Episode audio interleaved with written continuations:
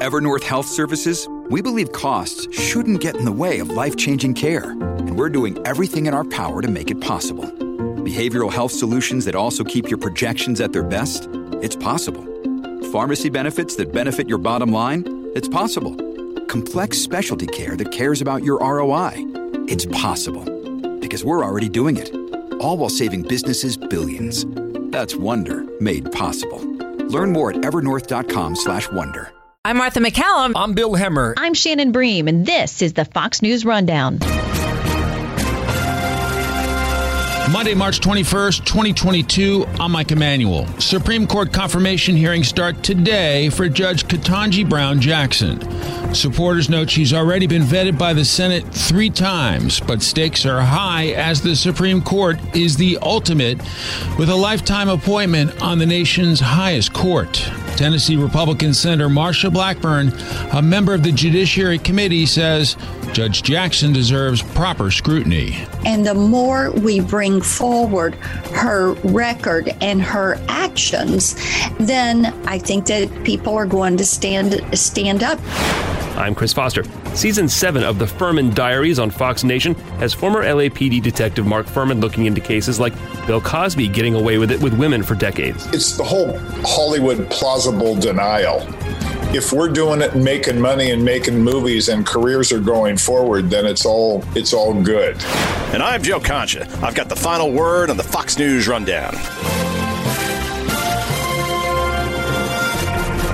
A seat on the Supreme Court is the ultimate in the American legal system. Today, the Senate Judiciary Committee begins confirmation hearings for President Joe Biden's first nominee to the High Court, Judge Ketanji Brown Jackson. Nebraska Republican Senator Ben Sasse, who will be a part of the Judiciary Committee's vetting, offered a preview on Fox News Sunday. I want us to vet Judge Jackson's judicial philosophy. Yeah. I don't want us to attack her as a human.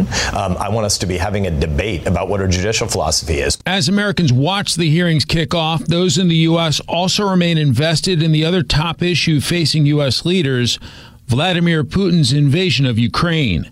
With the humanitarian crisis becoming even bigger as areas run low on water, food, and medicine.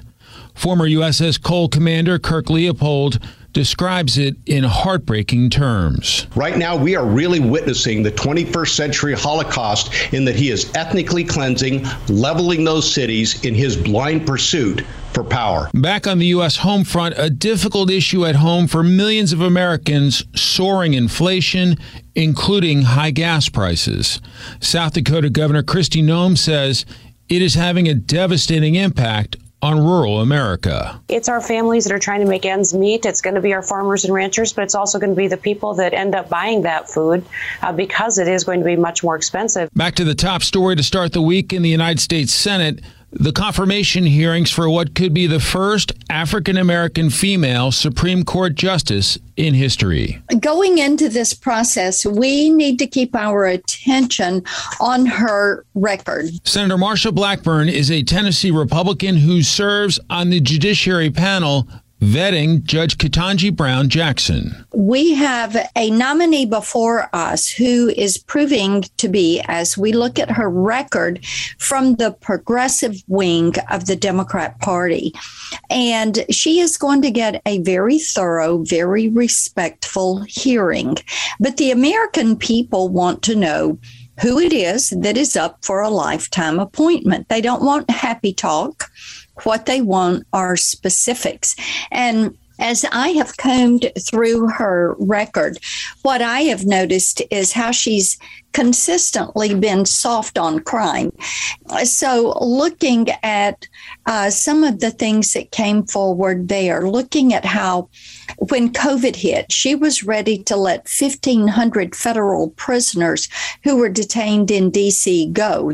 We also need to look at this record on child abusers and child pornography going below the average sentencing. The cases, I've reviewed about 10 cases, and it's anywhere from three to five years below the minimum recommended sentence. And as moms are very concerned about crime in the streets, as they're concerned about what is happening to their children online, pedophiles and abusers and traffickers that find children online and then follow them trying to apprehend them and ruin their lives. So, all of these are issues we are going to cover with her. I, I still, even after her hearing that we did with her, we still cannot get a direct answer from her about what is her judicial philosophy. Interesting. Okay, so the other side would say, hey, she's been confirmed by the Senate three times. And this time around, if Democrats stick together, they don't really need your side's buy in. Obviously, in a perfect world, it would be a bipartisan vote for a Supreme Court nominee for a lifetime appointment. But do you worry that Democrats are just going to say, well, the heck with you, we're just going to confirm her anyway? The Democrats, I think, are going to push as far to the left as they can get by with pushing. We see this on everything, whether it's Russia, Ukraine, China, taxes, or uh, federal bench nominees, including the Supreme Court. But here is the thing the more we question her and the more we bring forward her record and her actions, then I think that people are going to stand stand up I remember being on the Hill during the Brett Kavanaugh confirmation process, which was probably the ugliest thing I'd ever seen. Uh, and then you had Judge Amy Coney Barrett. And I think an emphasis from Republicans this time around is that it's going to be a lot more genteel than it was for those previous Trump era Supreme Court nominees. What about that? What are you expecting in terms of atmosphere during this confirmation process? I would choose not to use the word genteel. I think what you're going to see is respectful but pointed and specific questions. She has to answer for her record. And I have to tell you, people really find it so unseemly that during all of this with Russia, with Ukraine, everything that is going on, that the administration is trying to force through this nomination before Judge Breyer is even off the bench.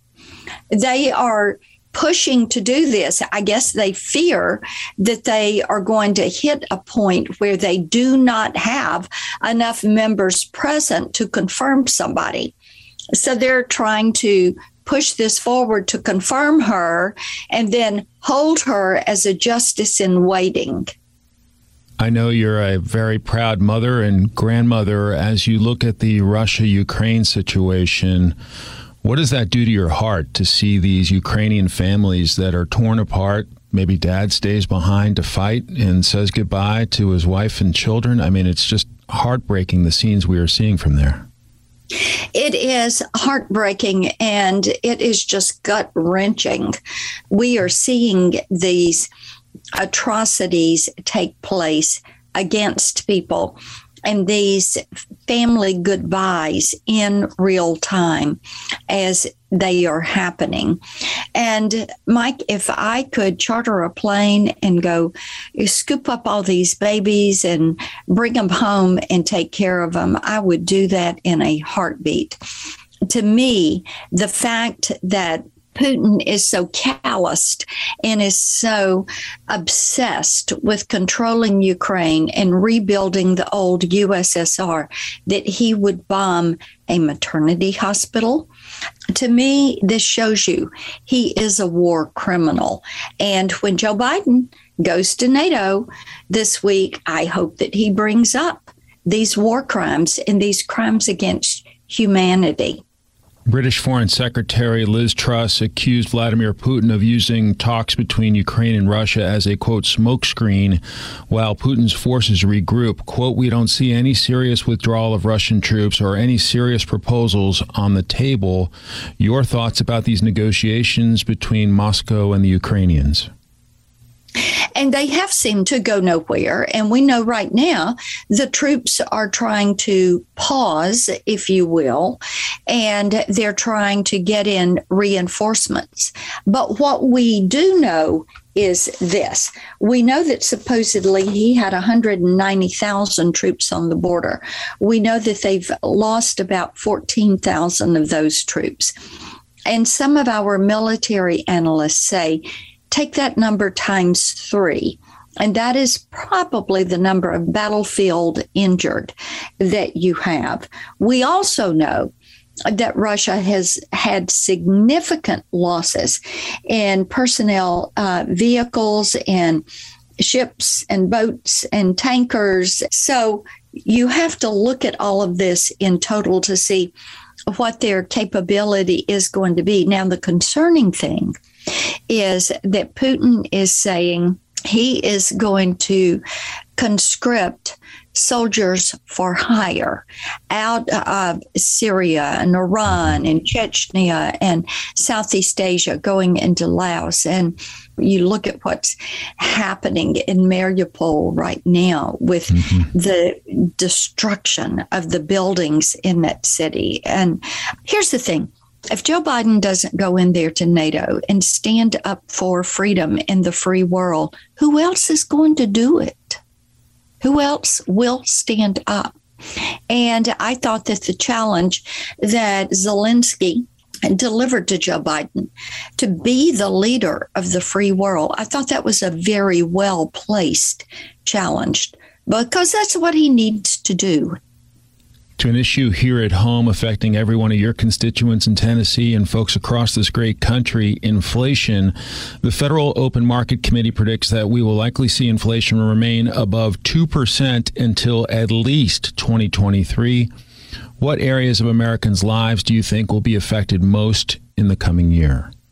Well, first of all, I think their number is low mm-hmm. because you have to look at energy as an area where we are hearing most about this. And it doesn't matter if I am at church, it doesn't matter if I'm at one of the grandkids' ball games. Where I am, somebody is telling me what they have just spent to fill up their tank. Mm-hmm. Now, this is a fixable issue I have been calling for the last three weeks for us to begin an Operation Warp Speed with our government. This is what Biden needs to be doing to challenge the private sector and the government sector. How do we get regulation out of the way? How do we go back to being energy independent? And of course, when you look at the oil futures market, you get a feeling of what their expectation is. And Mike, their expectation is not 2% inflation in 12 months. Their expectation is that it is going to continue because of the Biden energy policies and what he is continuing to push out. This is ludicrous. This is this energy issue is driving up the cost of everything, and it is all of Joe Biden's making. From the time he took office till the time that you saw Vladimir Putin start this invasion, you saw the price of a gallon of gas go up well over 50%. It was in that window. It started going up as soon as Joe Biden was elected, and it has continued significantly. And until we decide we're going to return to energy independence and apply some common sense, it is going to continue to escalate. I talked to somebody that paid $7 a gallon for regular yesterday over in California. Hmm. And you know it this is becoming unaffordable for working families in tennessee. Uh, two people working uh, joint household income that's about eighty eighty five thousand dollars a year and they are paying double what they were paying a year ago for a gallon of gas to go in the car Senator Marsha Blackburn, a member of the Judiciary Committee, thank you so much for your time. Wish you well with your vetting of a Supreme Court nominee this week. Thank you.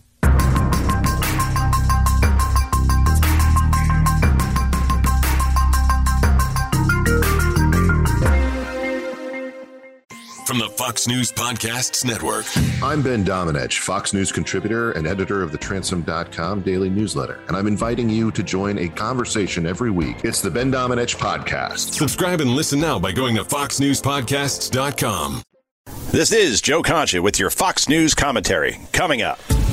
Mark Fuhrman was a police officer and detective in the Los Angeles Police Department for 20 years. Now, digging into crime is host of the Fuhrman Diaries, streaming on Fox Nation. Season 7's out today, five episodes about famous cases from the past, like the Jonestown Massacre, the son of Sam serial killer, and more recently, Bill Cosby's sexual assaults. As history has shown, with power comes silence, with power comes disregard, and with power comes acceptance.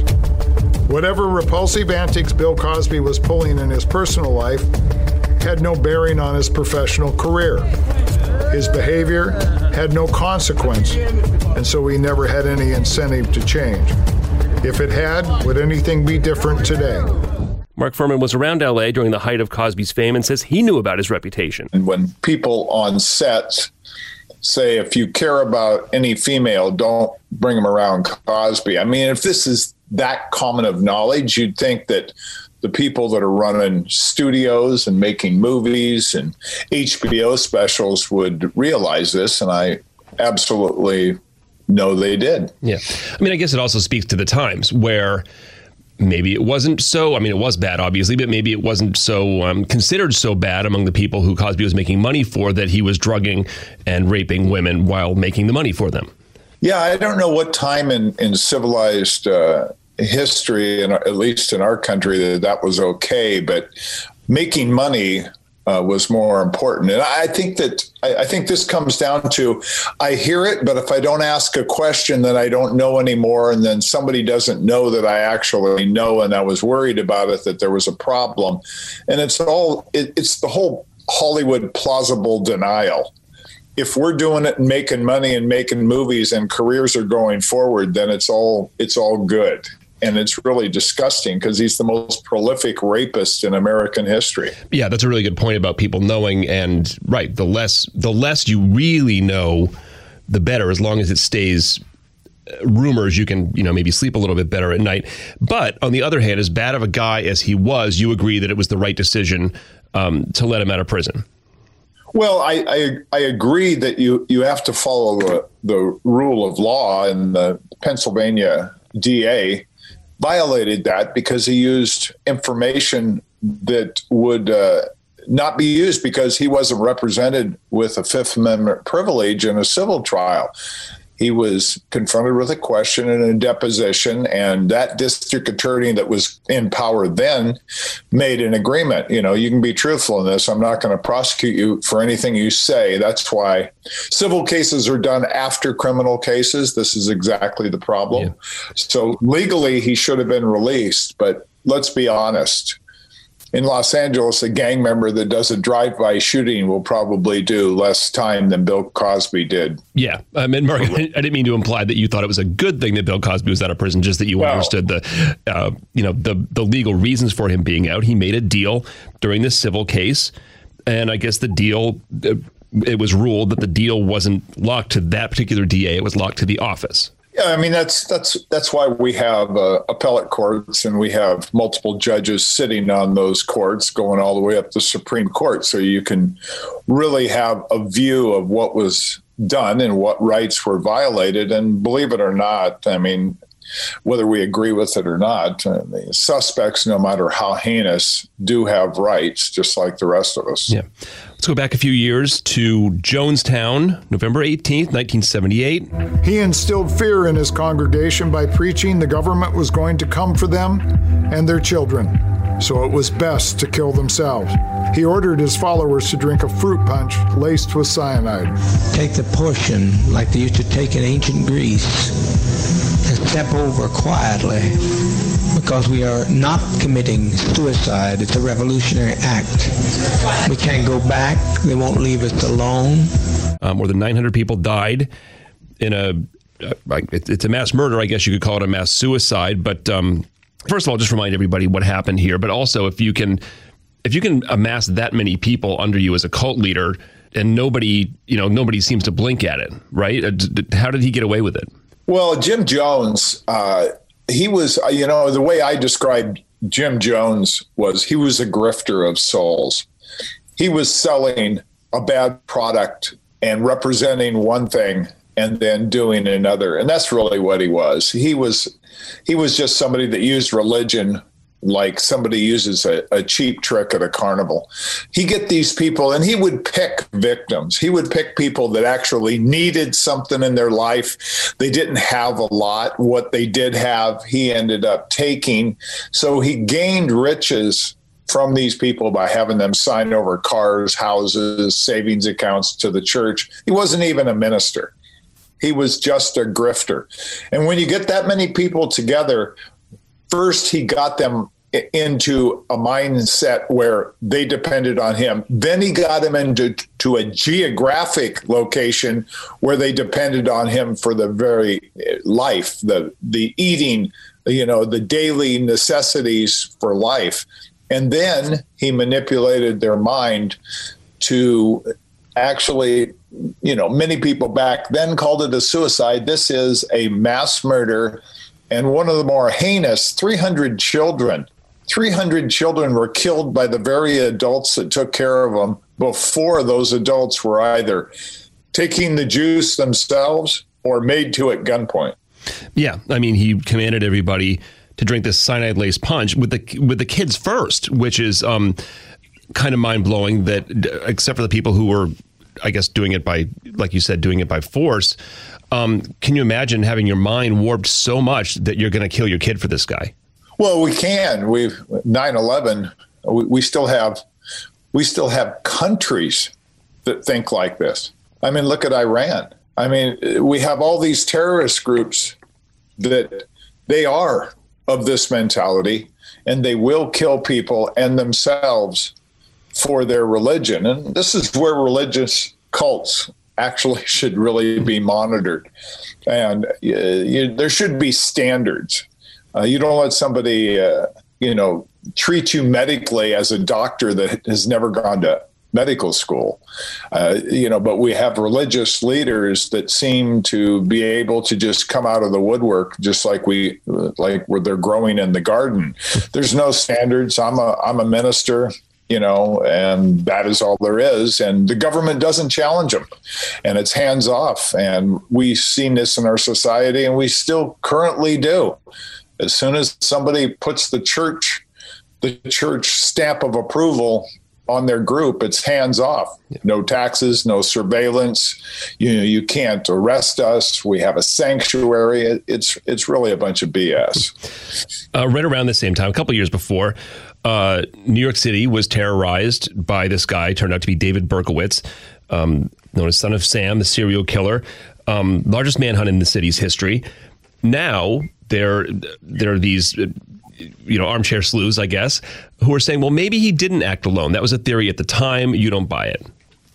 No, and you know, Lee Harvey Oswald had six seconds in time when he shot three shots from the book depository and shot a governor and a president. And there, no matter how much you want to make it a conspiracy, it was not. And you know, the son of Sam, David Berkowitz. I mean, this guy is pretty much a flim flammer too. You have uh, you have a guy named Maury Terry who worked for IBM writing articles, and he became obsessed with this. And he spent the better part of 30 years of his life researching the theory. First, he has a theory, there was more than one, and then he sets out to prove it. And all the little coincidences of the Kennedy assassination are exactly what happened in the coincidences, the son of Sam. You know, David Berkowitz, Yes, he had friends. Yes, he had associates. Yeah, he was weird. Yeah, he was mentally disturbed. Yes, he committed these crimes. But when you have Maury Terry say he didn't, that other people helped him, and he writes a book, and then that book is out, and then a couple years later he interviews David Berkowitz. What do you think David Berkowitz says? Yeah, you're right. yeah, it wasn't. And me. he conveniently puts those other you know suspects that actually murdered people to two brothers that were already dead. How convenient is that? I mean this is pretty much this is all just garbage. And, you know, Maury Terry, you know, to his credit, he did a lot of work, but he, the kiss of death for an investigation, he first had his theory and then he set out to prove it and right. he omitted anything that didn't fit. Sure. Um, those are three of the five episodes this season. The other, uh, a guy who's speaking of confessions called The Confession Killer. Uh, I don't want to give the whole story away. A man who claimed he killed over 600 people, and the Texas Rangers were happy to hear it. But, you know, turns out he wasn't necessarily telling the truth. Also, The Onion Field, they made a movie about it in the 70s about the kidnapping of LA cops in 1963. Um, the show says that it, it changed tact- police tactics, this case did. How so? Yeah, you know, uh, Hettinger and Campbell, you know, they were on LAPD, and so I knew about them in 1975 when I came on, and it, and they referred to it constantly. And basically, the tactics was no matter what, you never give up your gun. And basically, the scenario is a suspect gets your partner's gun and threatens to kill your partner. What do you do? Well, if you give up your gun, most probably there's going to be two dead cops and one free suspect. So the idea and the tactics were gun takeaways, front gun takeaways, uh, arrangements between partners, what to do if somebody gets my gun, you know, uh, a a word, a signal, a call that one officer that's a hostage will state, so they know that, so the other officer knows he's going to take some action at that point. But you know what? After I actually dug into this, uh, I started questioning if any agency can actually, in all situations, make this a policy that you've got officers' lives that are hanging in this decision, and not every situation is the same. And I'm not sure that they can make this as absolute as they did when I came on the job in 1975. Interesting. Um, it's, it's, it's, a heart wrenching, heart wrenching story. And you can watch it or watch uh, Mark Fuhrman's take on it in season seven of the Fuhrman Diaries, available right now, streaming on Fox Nation. Mark, good to talk to you again. Thank you.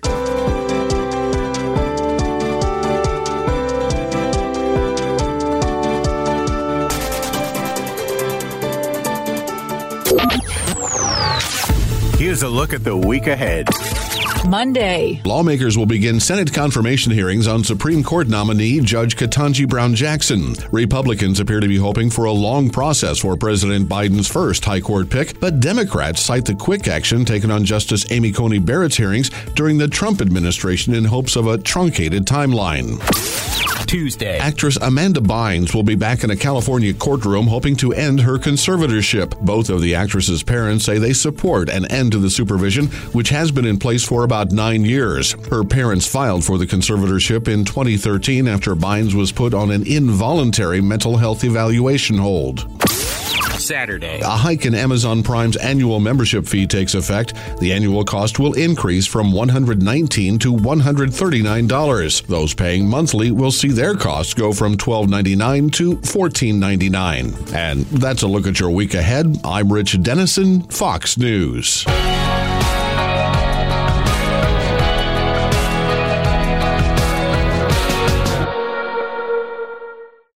Jason in the House, the Jason Chaffetz podcast. Dive deeper than the headlines and the party lines as I take on American life, politics, and entertainment. Subscribe now on FoxNewsPodcast.com or wherever you download podcasts. Rate and review the Fox News Rundown on Apple Podcasts or wherever you listen. It's time for your Fox News commentary. Joe Concha. What's on your mind? What if I told you 10 years ago that less than a third of the American public thought that a sitting president, just one year into his first term, should not seek reelection? And that president, as a candidate, received more votes than any other in U.S. history 81 million votes to be exact. You would say I wasn't sane or sober, or probably both. But here we are. And lest anyone think this is an outlier of a poll, another one from ABC News and the Washington Post found that a majority of Americans believe the president doesn't have the quote mental sharpness unquote for the job. Now, if a majority of people here believe that, that about their own commander in chief, what do you think our adversaries are thinking? Because maybe, just maybe, they see an opportunity. Joe Biden, the sequel, more and more, it's looking like less and less a possibility. I'm Joe Concha. You've been listening to the Fox News Rundown. Rundown. Stay up to date by subscribing to this podcast at foxnewspodcasts.com. And for up to the minute news, go to foxnews.com. From the Fox News Podcasts Network, subscribe and listen to the Trey Gowdy Podcast. Former federal prosecutor and four term U.S. Congressman from South Carolina brings you a one of a kind podcast. Subscribe and listen now by going to foxnewspodcasts.com. I'm Charles Payne. Listen to my Unstoppable Prosperity podcast so I can get you making money right now. Whether stocks are hitting new all time highs or in free fall mode, opportunities abound. So, why are so many potential investors still sitting on the sidelines? In a new season of my podcast, I'm going to get you in the game. After 38 years on Wall Street, I'm ready to impart some lessons and get you invested in the greatest wealth generating machine in history. Listen anytime, everywhere at foxbusinesspodcast.com or wherever you listen to your favorite podcast.